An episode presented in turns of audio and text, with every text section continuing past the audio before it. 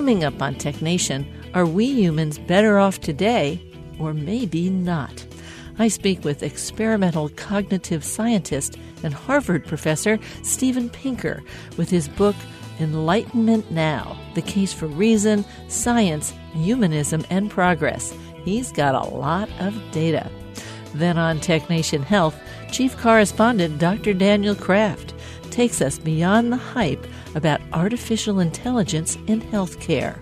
Is AI really in play? And where might AI be used in the near future? All this coming up on this week's Tech Nation.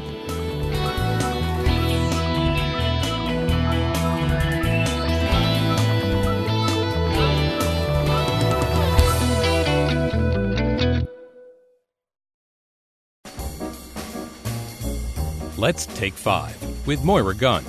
This is Five Minutes. There was a time in the 1980s when the chip industry in Silicon Valley was in real trouble. It wasn't that the engineers had problems coming up with new ideas or better technology. They were certainly in the solid embrace of better, faster, cheaper. But cheaper can mean a lot of things.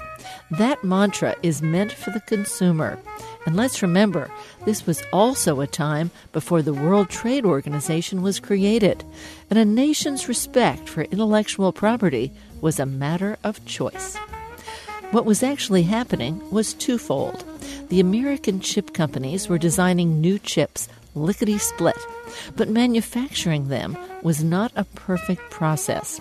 In fact, it involved a lot of labor, and there were many opportunities for larger wafers, which held a number of identical chips, to be damaged or improperly produced. So when a company released new chips, it was expected that they weren't all perfect, and any problem chips would be replaced, also lickety split. But that's not a great way to do business. A lot of effort was focused on the problems in the manufacturing lines so that problem chips could be traced back to a human or a machine problem. But that didn't help the fact that the chips had to get manufactured as quickly as possible because, well, the companies had to sell as many of the new chips as quickly as they could before the copycat chip companies jumped in.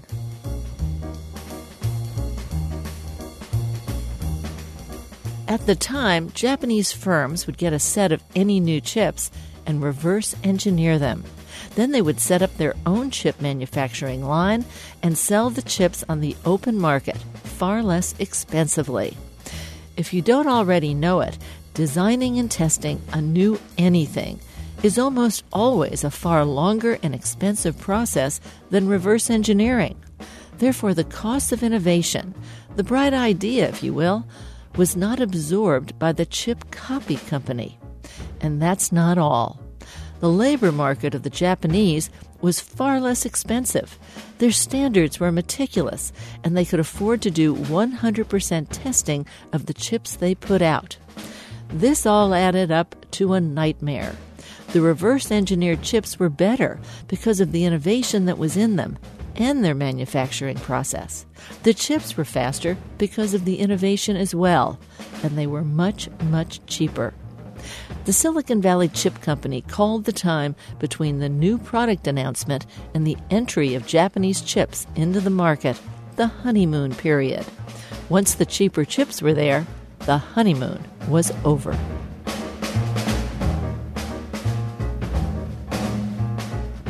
Silicon Valley folks knew that they couldn't keep this up forever, and there was talk that the American electronics industry was doomed.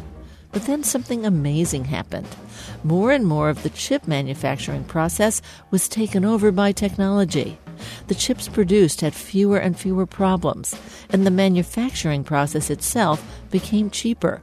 It put the Japanese pretty much out of business, and eventually, with the World Trade Organization, the intellectual property behind the chips themselves became protected globally. So, why remind us of this part of history? Well, remember all the worry about outsourcing work from the United States to other countries where the labor is so much cheaper? The Center for Global Development in Washington, D.C., has published a study. It seems that the rise of automation is not only changing the profile of the American workforce, it's replacing many of the outsourced jobs performed in emerging countries for much less. Deja vu all over again. I'm Moira Gunn. This is Five Minutes.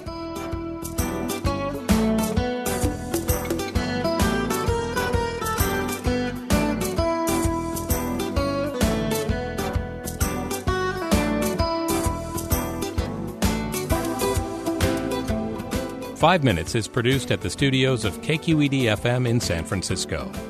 Five Minutes is a production of Tech Nation Media. I'm Paul Lancourt.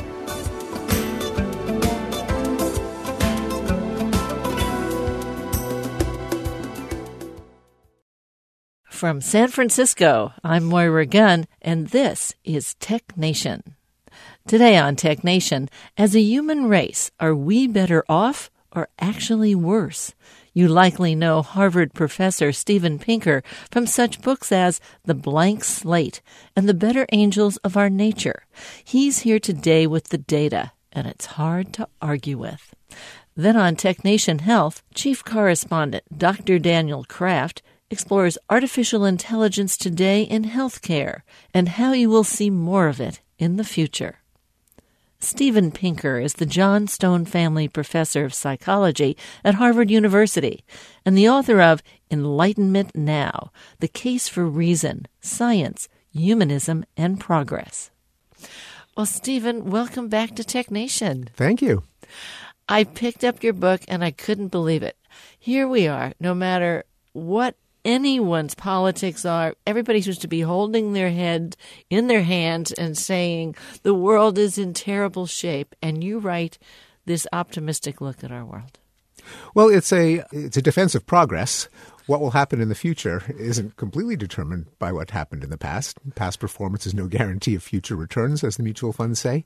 But we really ought to appreciate the progress that we've made to know what we're in danger of losing and to know what, what we should cherish, what we should uh, intensify going forward.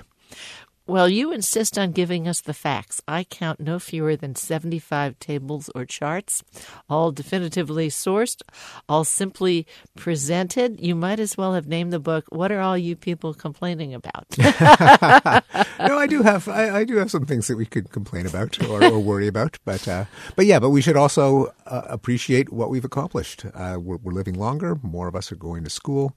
Uh, we're not dropping of infectious diseases.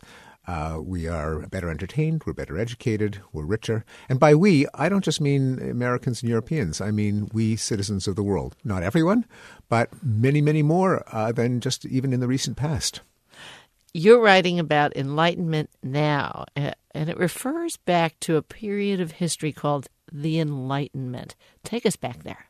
So this is the, the period usually dated to the second half of the 18th century that had an explosion of ideas on both sides of the Atlantic that involved the primacy of reasoning. We shouldn't accept dogma and authority and tradition and revelation and faith, but we should uh, try to figure things out, figure out how the world works.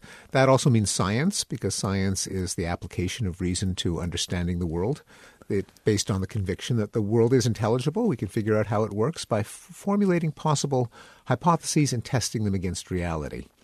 Humanism, the uh, idea that the prime moral goal for all of us should be to enhance human flourishing, to, to make people better off. Now, I mean, that may sound so obvious that it's not worth giving a, a name to, but there are alternatives, such as that uh, the prime moral purpose is to obey God's commandments, to achieve a uh, a good fate after you live in, in afterlife, to glorify the nation or the race or the class or the faith, uh, to achieve feats of artistic and uh, military greatness.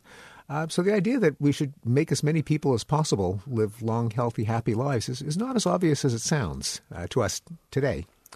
Uh, and finally, the Enlightenment thinkers believed that progress was possible, that they didn't try to hark back to a golden age. They, they didn't uh, look ahead to some messianic utopia, but rather that if we apply our reason and science to improving the human condition, then bit by bit we can succeed. Now, you list these as ideals. What does that mean? Well, they're they combine factual beliefs, namely that the world is intelligible, with goals or moral beliefs that we ought to enhance uh, human flourishing. And they're ideals in the sense that they are things that we, we ought to strive for. We should be as rational as possible. Uh, we should try to understand the world. We should uh, enhance human flourishing. And of course, you were listing sort of the counter enlightenments, you know, which you might call nationalism. That that's one. Yep. Totally. Um, it's against not trying to make everybody happy. It's us us against the world. Yes, uh, that the world consists of a bunch of uh, nation states, which are like tribes in, in competition for glory and preeminence, and, and they, they should compete. And the better one does, the worse another one will do. But that's the way it, it ought to be. That's that's kind of the nationalists' view of uh, of the, the planet. Uh, it has received some recent uh, uh, endorsement from our, our president and his advisors. But it is a distinct idea, and it's not the same as the idea that nations are kind of conveniences, constructions. They're ways that people can lead better lives. And uh, that is very much an Enlightenment ideal that the nation is simply a um, or especially the, the government, is just a means for people to pursue life, liberty, and the pursuit of happiness. And indeed, it is stipulated in so many words in the Declaration of Independence. What comes first? Life, liberty, and the pursuit of happiness. In order to achieve them, uh, nations are set up. That's very different from the idea that there are nations and the, the individuals are, are, making it up are just little bits and pieces. They're like the cells of a body, uh, but that, what really counts is the uh, is the nation. So that's an example of a clash between Enlightenment and counter Enlightenment ideals. The counter Enlightenment rose up in reaction to the Enlightenment in the 19th century, and it extolled virtues like the nation or the race tied to a plot of land, connected via a bloodline defined by a uh, culture and language.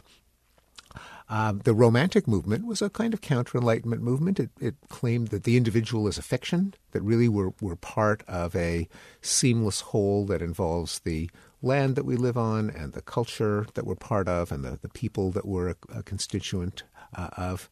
Uh, of course, um, religious belief was uh, very much a counter Enlightenment ideal that we should get our morality from uh, Scripture, that we should accept Scripture's view of the nature of the world and the universe, and that the uh, what we should look to is a going to heaven after, after we die. That is, this life is kind of you know disposable. Death is a rite of passage, but what really counts is how we spend eternity, and that also goes against the counter Enlightenment em- uh, emphasis on human beings in this world living the lives they live. And of course, there's the ever popular "We are in a decline."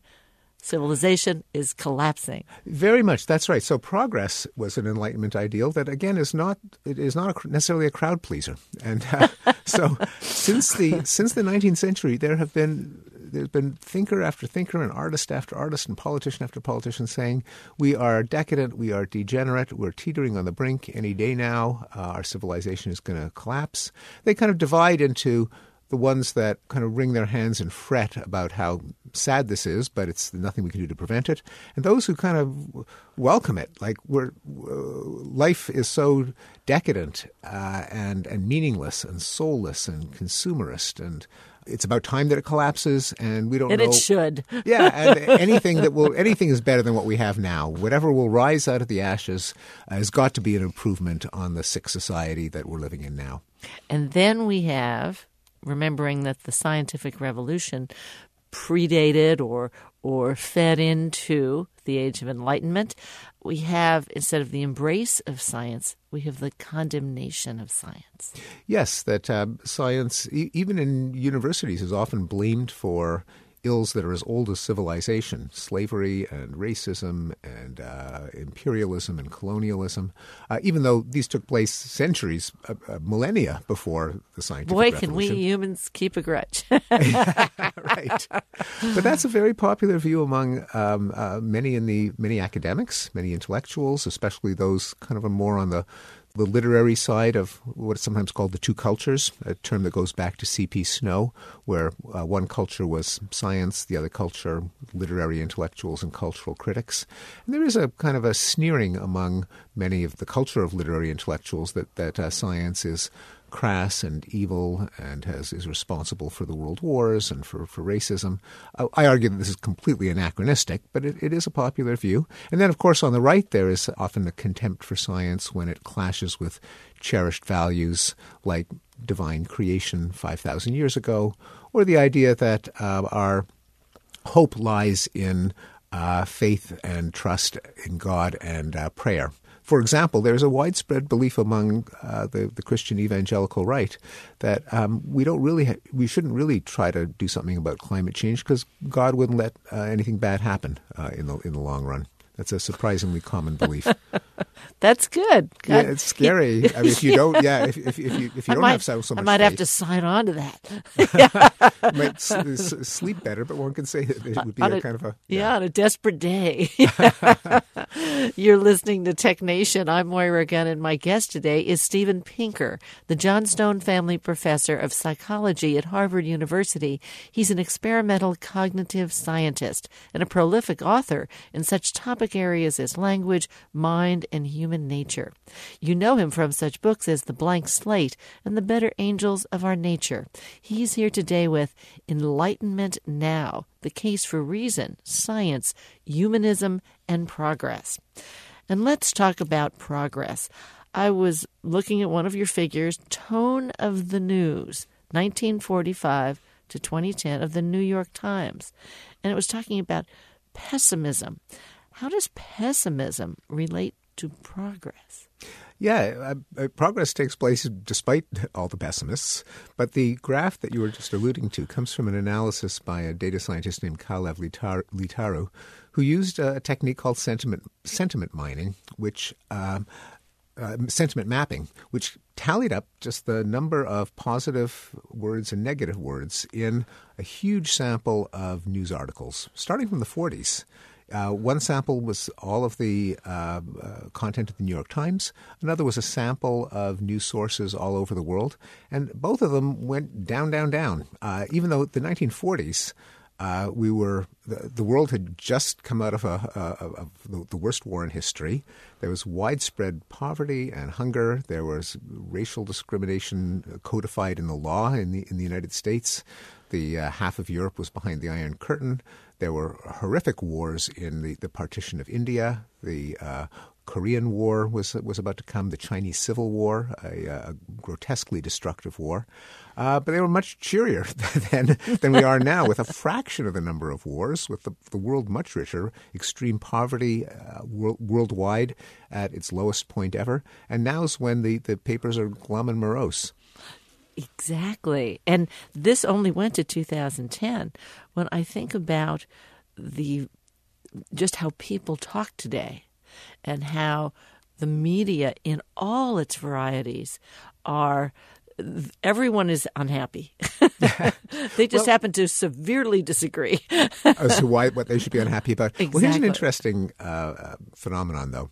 There is a phenomenon called the optimism gap, which pollsters have uh, have documented for quite a while. Which is that it's not that people are that unhappy, but they're really angry about the, the society because they think everyone else is unhappy for for reasons that they are upset about. So if you ask people. How good is your kid's school? They say, oh, it's, it's not bad. You say, how good are the nation's schools? Oh, they're terrible. Uh, how safe is your neighborhood? Oh, it's pretty safe. How safe is your city? Oh, it's it's a jungle. Uh, and how happy, even how happy are you? How happy uh, uh, is the average person?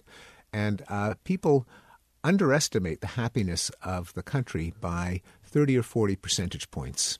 So everyone thinks that everyone else is miserable.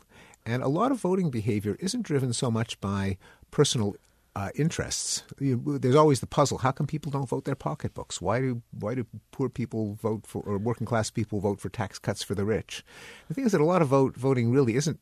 It can't be for your personal interest because your vote really you know doesn't make a difference. Um, you know, frankly, One at a time. Wha- yeah, one, one vote exactly one at a time. It doesn't make a difference. So for an individual person, they're really not voting their pocketbook or anything else. They're they're ex- expressing themselves. They're uh, expressing their theory as to which way the world is going, their which tribe they belong to, which candidate seems to represent what they value in life. Uh, but a lot of what we call the you know, the anger of the voter isn't so necessarily anger at their personal situation, but rather their assessment of which way the country is going.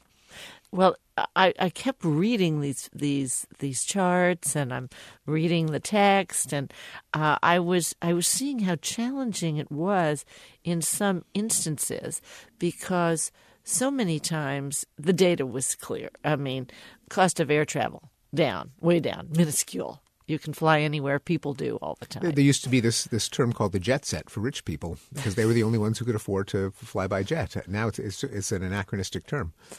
Uh, global well-being up. Measure, measure, measure, measure. We could see that going up. But then you've got some things that I'm trying to figure out. The number of people living in extreme poverty seriously down. Uh, if you look at the percentage, but it's still sort of the same number of people because the the great we've got such an expansion of the population. So interestingly, that that isn't exactly true. That astonishingly, not only is the rate of extreme poverty down, but the number of people in extreme poverty is uh, has gone down, even as the world's population has increased. Ah, so it's even gone so down. Even the even the absolute numbers have gone down, uh, which is amazing considering how much the population has grown. But that gives you a sense as to how dramatic the decline of extreme poverty has been. That even with a burgeoning population, fewer heads, fewer bodies are are uh, in extreme poverty. So now that, of course, this isn't does doesn't mean that. Uh, we can relax and that we shouldn't be concerned about uh, extreme poverty because if say 10% of the world lives in extreme poverty, that's 700 million people. That's a, a lot of misery. Uh, and that's just another way of saying making the same point. Ten percent. The global poverty rate is ten percent. That's a good way of putting it. Uh, 700 million people uh, are in extreme poverty. That's uh, not a, okay. A, it's, it's, it's, certainly not okay. And in fact, the United Nations has set as one of its sustainable development goals eliminating extreme poverty everywhere by uh, 2030. Now, that's a very op- quite an optimistic goal. It's only a, a dozen years from now. Uh, you know, we'll, we'll be alive to see it. Now, it probably won't meet that goal. That is so ambitious. Um, but it might come close. I mean, the last pockets of uh, extreme poverty are going to be the hardest to uh, alleviate. Um, and so it may be a little bit too optimistic. On the other hand, the Millennium Development Goals, um, which were the predecessor of the Sustainable Development Goals, a lot of those uh, targets were met ahead of schedule, including the reduction of extreme poverty. Only problems get solved, and it ain't a problem till you say it's a problem. well, that's right. Yes, and I mean you need to see it's a problem, and you also have the conf- have to have the confidence that uh, problems are solvable. It does point out to me how difficult it is, the challenge it is to get the data in a way that you can see it. Um, it's you don't just pick out. Yeah, I could tell you just didn't pick out fi- figures and throw them up. You know, it's yeah. like, what am I really communicating here? And for the reader, what am I seeing? And it's it's it's a tremendous challenge to try to get the right perspective on what it is you're looking at. Indeed. And uh, it was a lesson that I learned in writing a previous book, The Better Angels of Our Nature Why Violence Has Declined. And I knew that people would be so incredulous at the claim that violence had declined that only by plotting graphs uh, would they, and so they could see it with their own eyes, would readers believe it.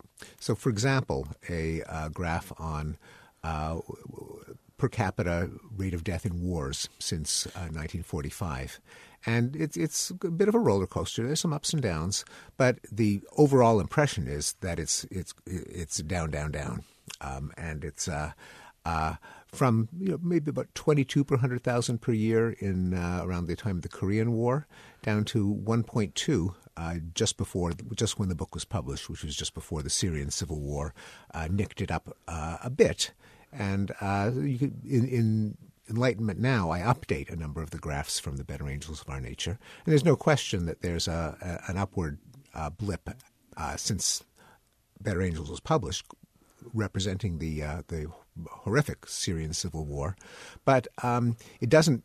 Uh, looking at the graph, you can see that even though it's a turn in the wrong direction, it doesn't erase the progress that we've enjoyed. We're still not anywhere near the levels that we were in the 1980s when there was the uh, Iran Iraq War.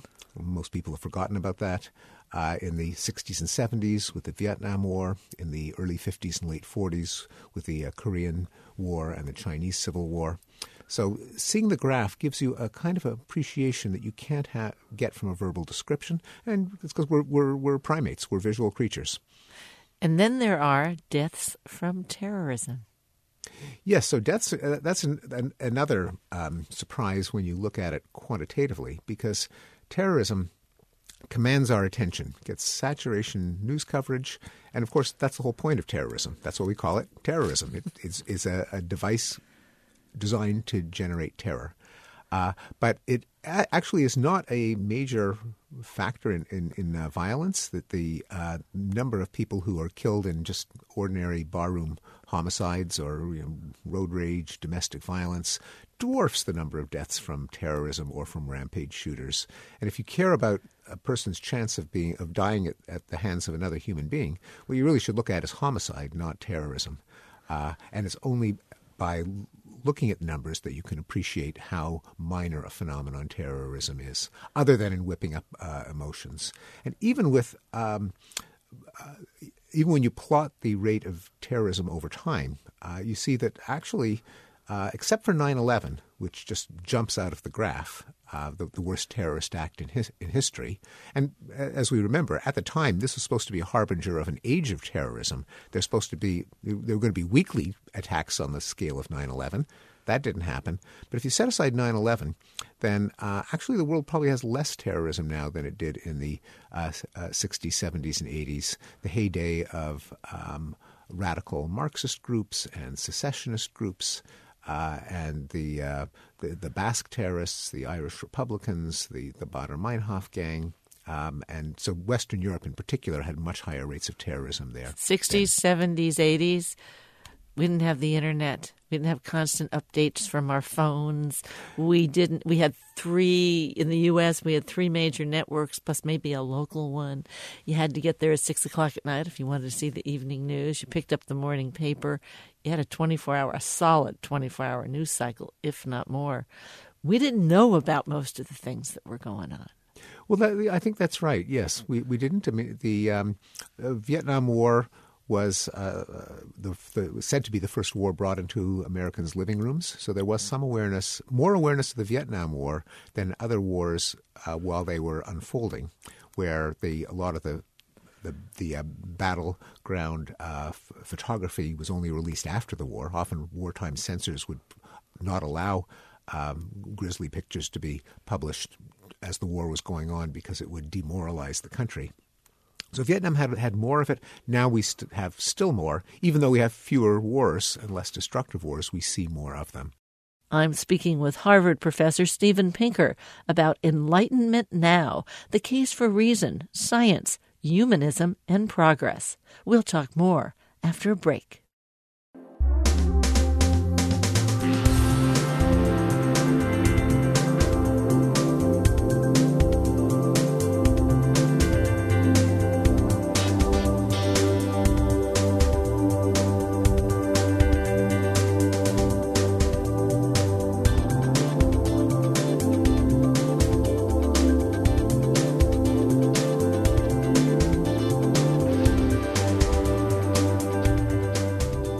Podcasts of Tech Nation and Tech Nation Health are available on NPR One, iTunes, Stitcher, and other podcast syndication outlets.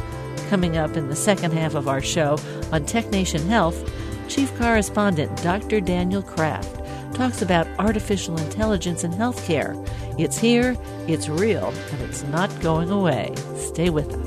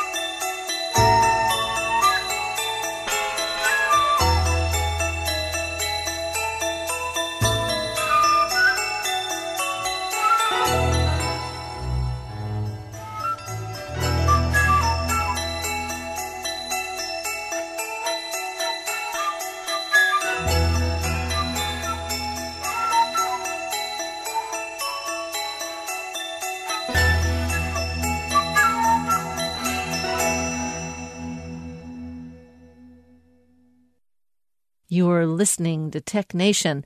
I've been speaking with Harvard professor Steven Pinker about his book Enlightenment Now The Case for Reason, Science, Humanism, and Progress. Well, it's this perception of data that uh, I really want to call attention to. You don't talk about this in the book, but I happened to look at it the other day, and it's an analysis of Trump's tweets since he was inaugurated. How many are on what subject? How many?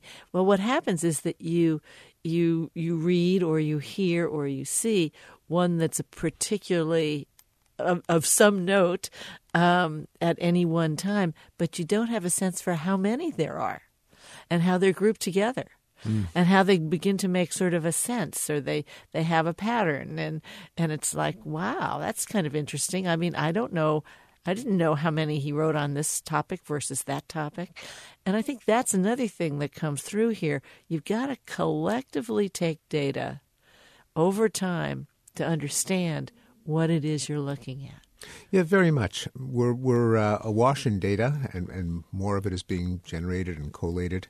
But we do need ways of digesting it, and and um, that's going to mean creative uh, visualizations. And there's a, a new um, kind of an art form almost. I mean, we're halfway between art and science of how do you get people to appreciate multidimensional dynamic data given our, our, our, our puny powers of uh, quantitative thinking.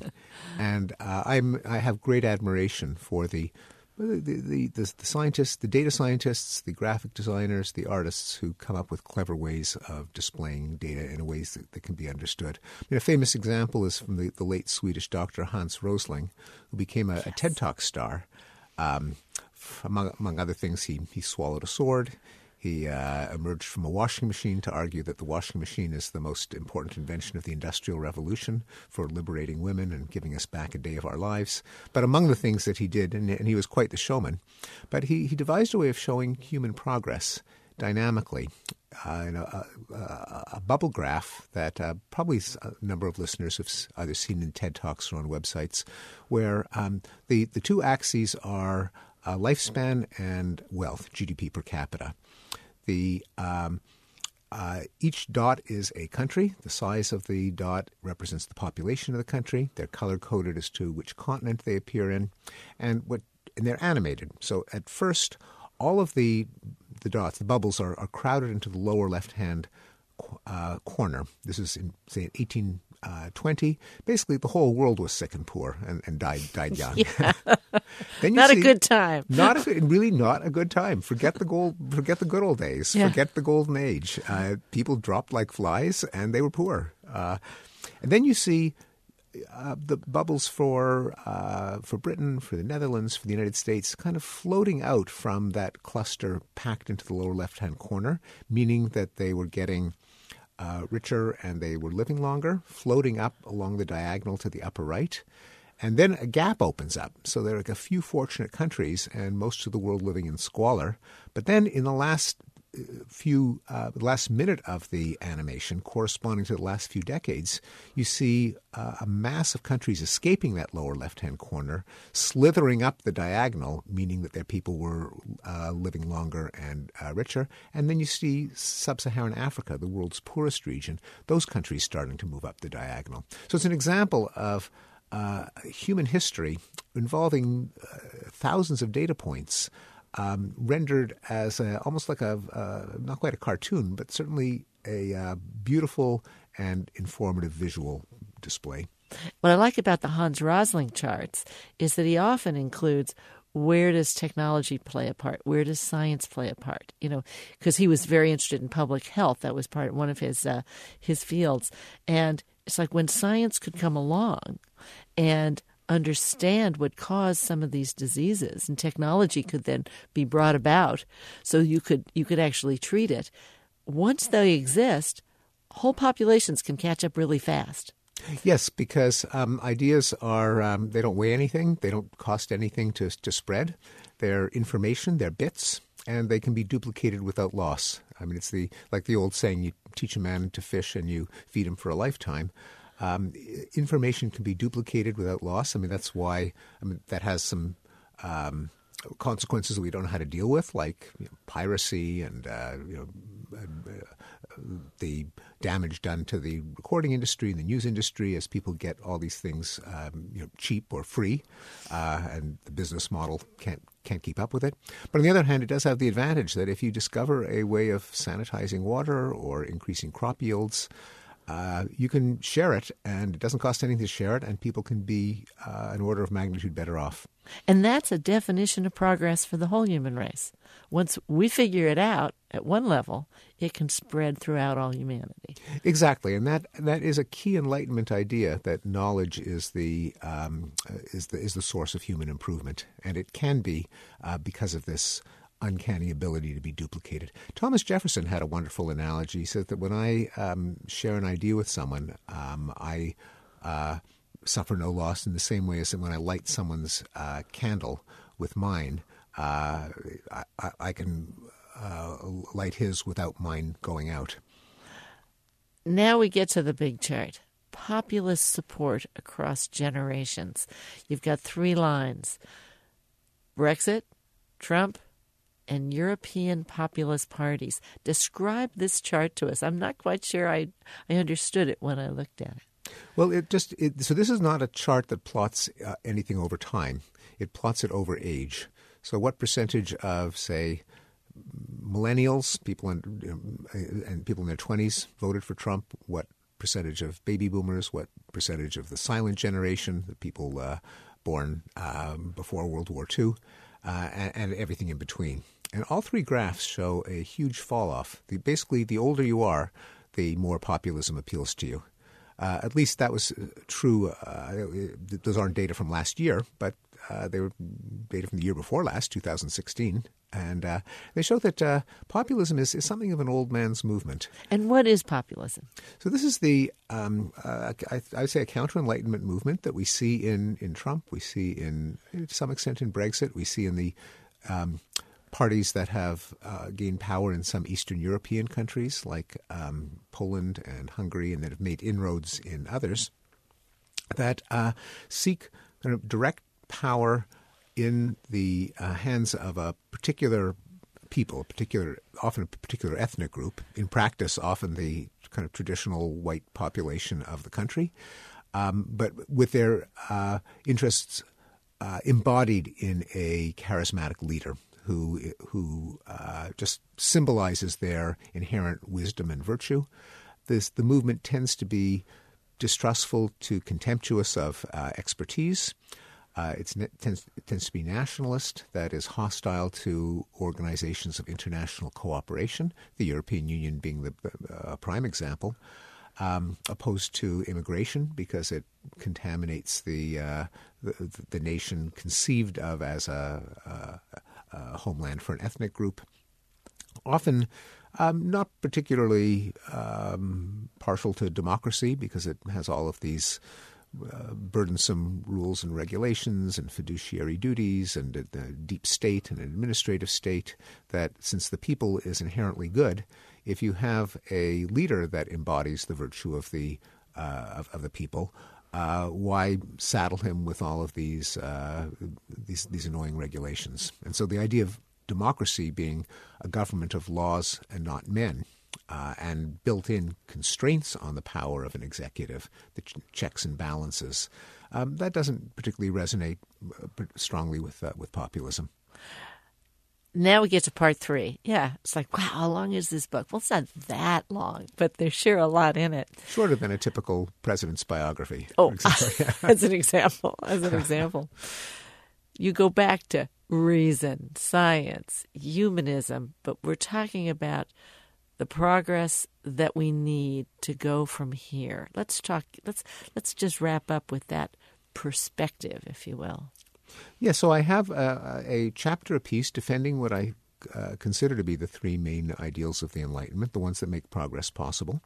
I have a chapter on reason, which uh, defends the primacy of reason against a um, an argument that actually sometimes comes from my own field, cognitive psychology. Uh, since cognitive psychologists have shown all the ways in which people can be irrational, Uh, we, we generalize from stereotypes and from examples. We use our own experience as a source of, uh, of information about the world. Just what's the first thing you can think of? Well, that's what that's mu- must be what's happening. We, uh, we're overconfident about our own wisdom, our own knowledge. Uh, we uh, selectively prosecute uh, our own um, favored causes by uh, slurping up data that supports them and blowing off data that goes against them, so we don't take an unbiased reading of the uh, evidence, but act more like lawyers to try to advance our cause and try to win arguments.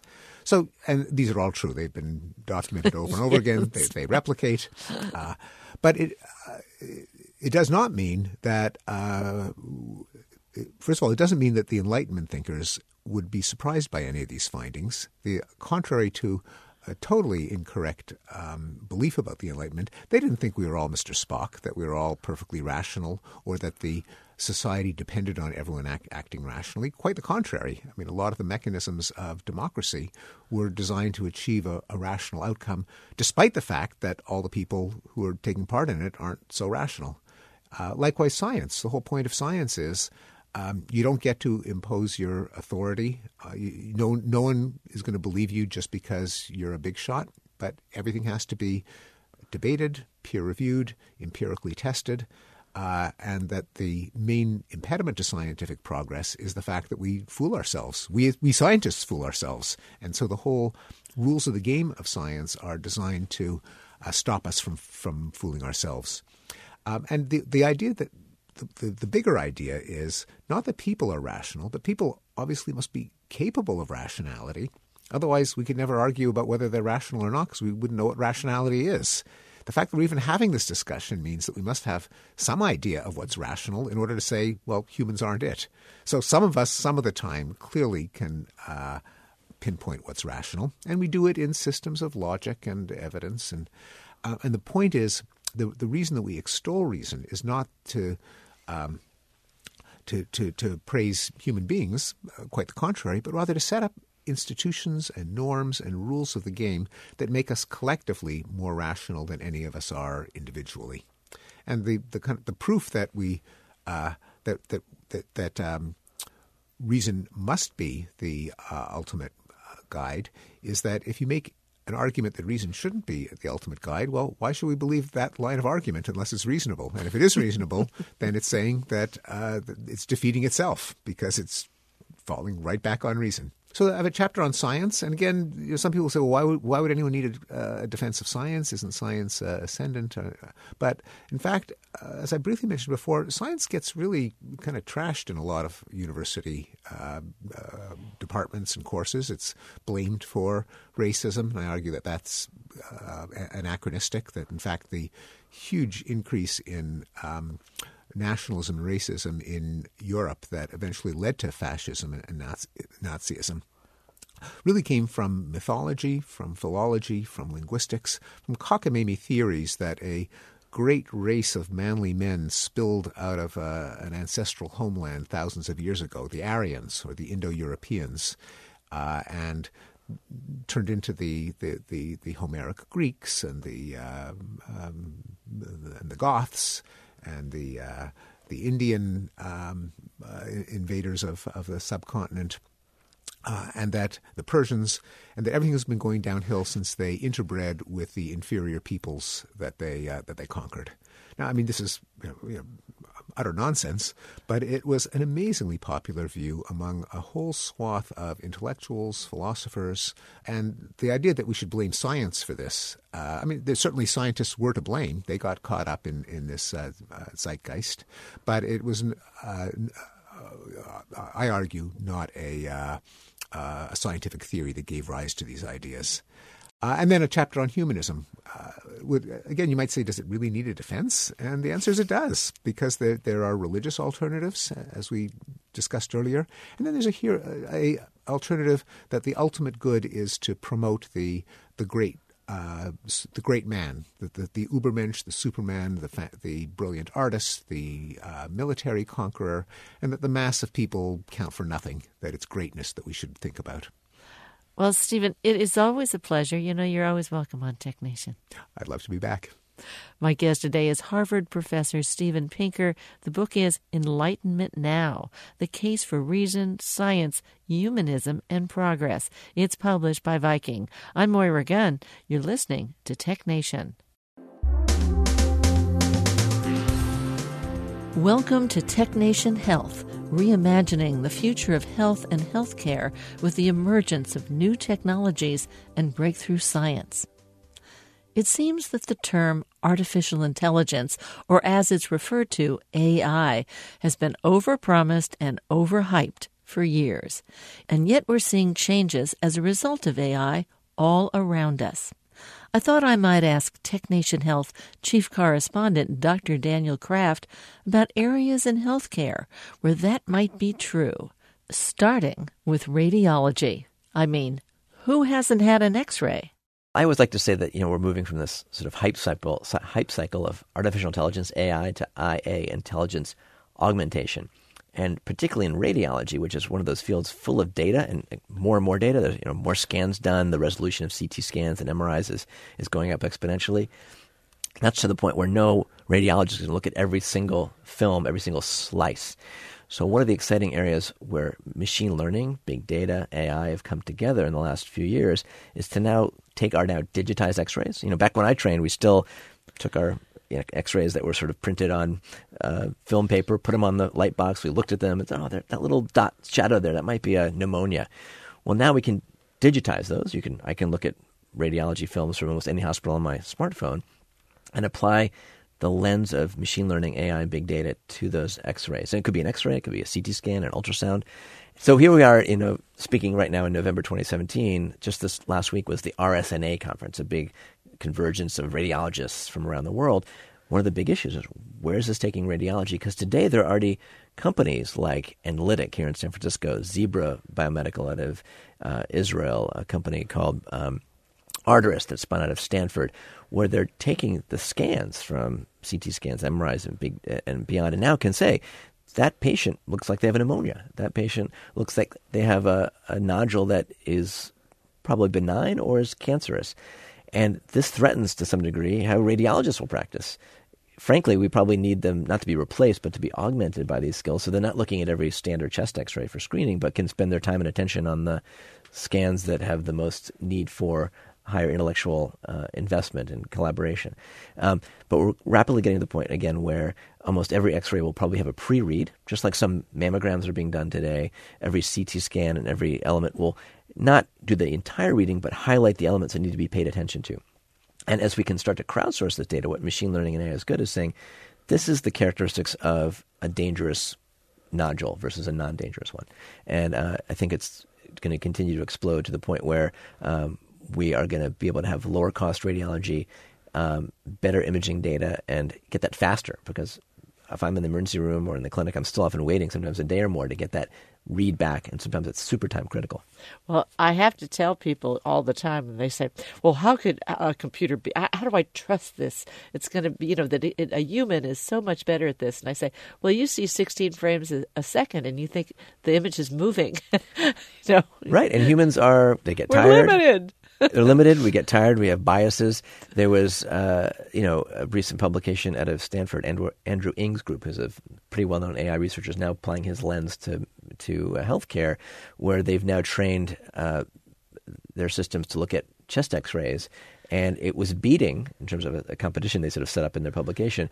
Very experienced regular chest radiologists. Um, so we we want hopefully our doctor or our AI uh, enhanced clinicians to be always up to speed on the latest research, publications, data that can come not just from an academic center like Stanford or UCSF, but from around the world.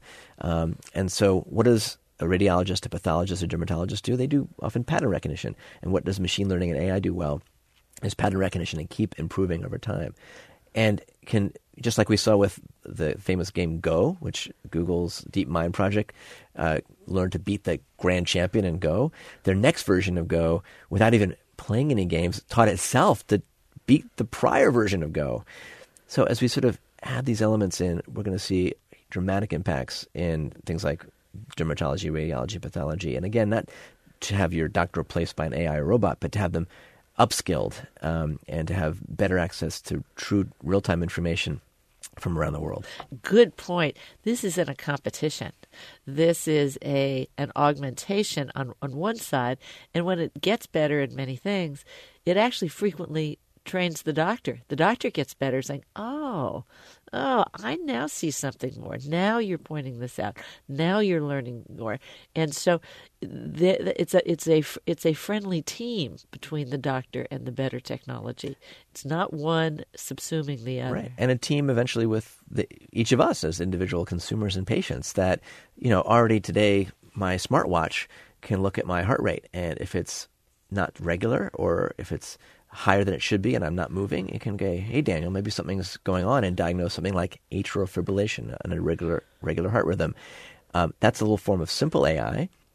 In the future, that's going to get more synthesized from our connected homes, our Internet of Things, where our connected mattress will track our resting heart rate and, and sleep, where our Amazon Echoes might be listening to our voice and seeing changes. And again, hopefully that teams with our clinicians and healthcare systems leveraging the sort of machine learning AI lever to pick up things early rather than late. Well, we all have skin. What about artificial intelligence and dermatology? I mean, is it any more than just taking a picture of a spot on our on our hand? I think dermatology is probably the, the most obvious spot for AI machine learning to play a role, and it, it is already happening. Uh, today, there are several apps you can download and take a picture of a funny spot on your skin and send it to a real dermatologist who will send you a preliminary diagnosis. Is that a melanoma or a mole? But several groups have now published and even demonstrated at big dermatology conferences when they put the, the pictures on the screen that they can beat out more than 80% of the experienced dermatologists there in identifying what that lesion is. And so you hope it goes through a computer analysis on the way to the dermatologist reviewing your your right, uh, or picture. in some cases may replace the common screening that a dermatologist may do. Your primary care doctor may see a funny rash, try to get you to see a, a dermatologist, but it's a two month wait. There are systems like Kaiser Permanente that have a whole eDerm system where they can take a picture, send it asynchronously, and can be looked at by a dermatologist. Increasingly, that will be done by apps and machine learning. Again, we need to align the incentives and the regulatory process. How do you regulate an app that you may have that might screen you for cancer? Uh, how do you know it's accurate or not and sensitive and specific? Because we don't want a bunch of false positives going out there. At the same time, we want to be able to identify folks who might have missed that skin lesion have that positive screen and then go in and see the dermatologist who can do the biopsy. So this shouldn't necessarily again replace dermatologists, but hopefully bring them to the clinic, the folks who really need to get seen, hopefully sooner, and that will, will save lives and dollars. And now, at the end of the day, we all leave this earth. What about pathology? Pathology is still, I wouldn't say in the dark ages, but still in the glass slide ages where you know, let's see if um, something biopsied from in your body on your skin gets sliced and diced, put on the on the scope, and someone looks down the glass tubes and at the microscope and says, "Well, this looks normal," or some stage of a disease, based on their experience. Um, now we're seeing the advent of digital pathology, where even there are some robotic um, devices that'll slice up the tumor, image them, 3D reconstruct them, and then can apply that same lens we could apply to, dermatolo- to dermatology and radiology to pathology slides, uh, pathology elements, and uh, is going to give us a lot more insight into disease and how to diagnose this. Because frankly, there's still a lot of misdiagnosis going on. You may have the world's best pathologist at one academic center in the U.S. or some other location in the world. Now you can hopefully apply that mindset of the best dermato- best pathologists from around the world, and that an increasingly global data set to compare your pathology with others and make the most accurate, timely diagnosis. diagnosis. And once your pathology is digitized, it can be sent to any number of people who can look at it and any number of programs that can look at it. It could be a computer looking at it. It could be the power of the crowd. We've seen now, we've seen examples now in, in public health or global health with malaria. So the way you diagnose malaria, someone comes in with some fevers. They may have been a part of the world with malaria carried, carried by mosquitoes. You take a blood smear, you look on that blood smear under the microscope for these little spirochetes that are uh, indicative of different forms of malaria. That's done visually today. Now you don't maybe have anyone in the clinic there to do it. You can upload it to the cloud, and a volunteer mom in Ohio can be screening those and, and, and scoring them. And it won't be just one person, it might be 10 of them. And when the score is high enough, it's going to give you a positive answer. And as we start to learn what those things look like, um, just like other machine learnings have been trained by humans, we're going to train with the power of the crowd and both the lay public and experienced pathologists, um, radiologists, dermatologists, um, how to identify those signals. And the machine learning will continue to improve with the help, the collaboration of the human side of the equation and there's there's fear around this, right? You know, Elon Musk and others have raised the specter of what happens when the AIs take over. Uh, there's a lot of again stress in the medical community. What's the role of the of the diagnostician, of the clinician? Uh, I think we still definitely need to pay attention to the, the human side of the equation. It's not just having the AI diagnosis or therapy calculated. It's how do you interact with your with your nurse, your doctor. That human touch is therapeutic in itself. We've seen studies now with stents in cardiac disease, with sham stents being placed, where the outcomes were the same. They still went through a procedure. They thought they may have gotten it. The outcomes were the same. We're, we're going to learn what what is that real placebo effect? Maybe even how to leverage that and understand that the human contact part, whether it's human empathy directly or digital empathy through an app or SMS or FaceTime, that can be part of this equation. So I want to uh, again emphasize that we shouldn't sort of be afraid that AI will take over and replace doctors, nurses, etc. But can be a, a, an important layer, and it can hopefully give us more time for the human part, the communication, the handholding, the decision making, the the empathy that can be a, a, an incredibly important part of the of the health and wellness side as well as the patient journey when you're diagnosed with a, an acute or chronic condition. And these artificial intelligence computer programs didn't come out of the air, they didn't drop from the sky. Richard Feynman, the physicist, is famous for saying, I cannot build what I don't understand. It's a reflection of what humans understand that are in these programs. At the beginning, but as I understand it today with some of the work from Google DeepMind and others, they're starting to solve things and create things that they don't understand where the elements come from. We also don't want to just be assigning big data sets. How do we accelerate our ability to think and reason? Right? It's it's one issue. You have, a simple puzzle you can do with two or three elements, but when you go to the end of the power of nine or ten or beyond, uh, sometimes the way these solutions get uh, solved won't be something that we can just back calculate in our human sense. Well, I, I really look forward to the day when the patient comes into you and says, instead of, hey, doc, do you have some medicine for me? It's, hey, doc, do you have a placebo for me? Because that'd be really great. And that placebo might need to be tuned to you. I mean, how we respond to stress or uh, the, the, the pill, uh, whether it's the red pill or the or the green one, uh, may be very dependent on you and understanding your psychology. And so all these things are going to play an, an important role in today and the future of health and medicine. It's not just AI or big data or omics. It's this convergence and the super convergence. It's going to give us the potential to really shift things across the healthcare continuum. Thanks for coming in, Daniel. Thank you, Moira. Dr. Daniel Kraft is Chief Correspondent of TechNation Health and the founder and chair of Exponential Medicine. More information is available at exponentialmedicine.com. For TechNation Health, I'm Moira Gunn.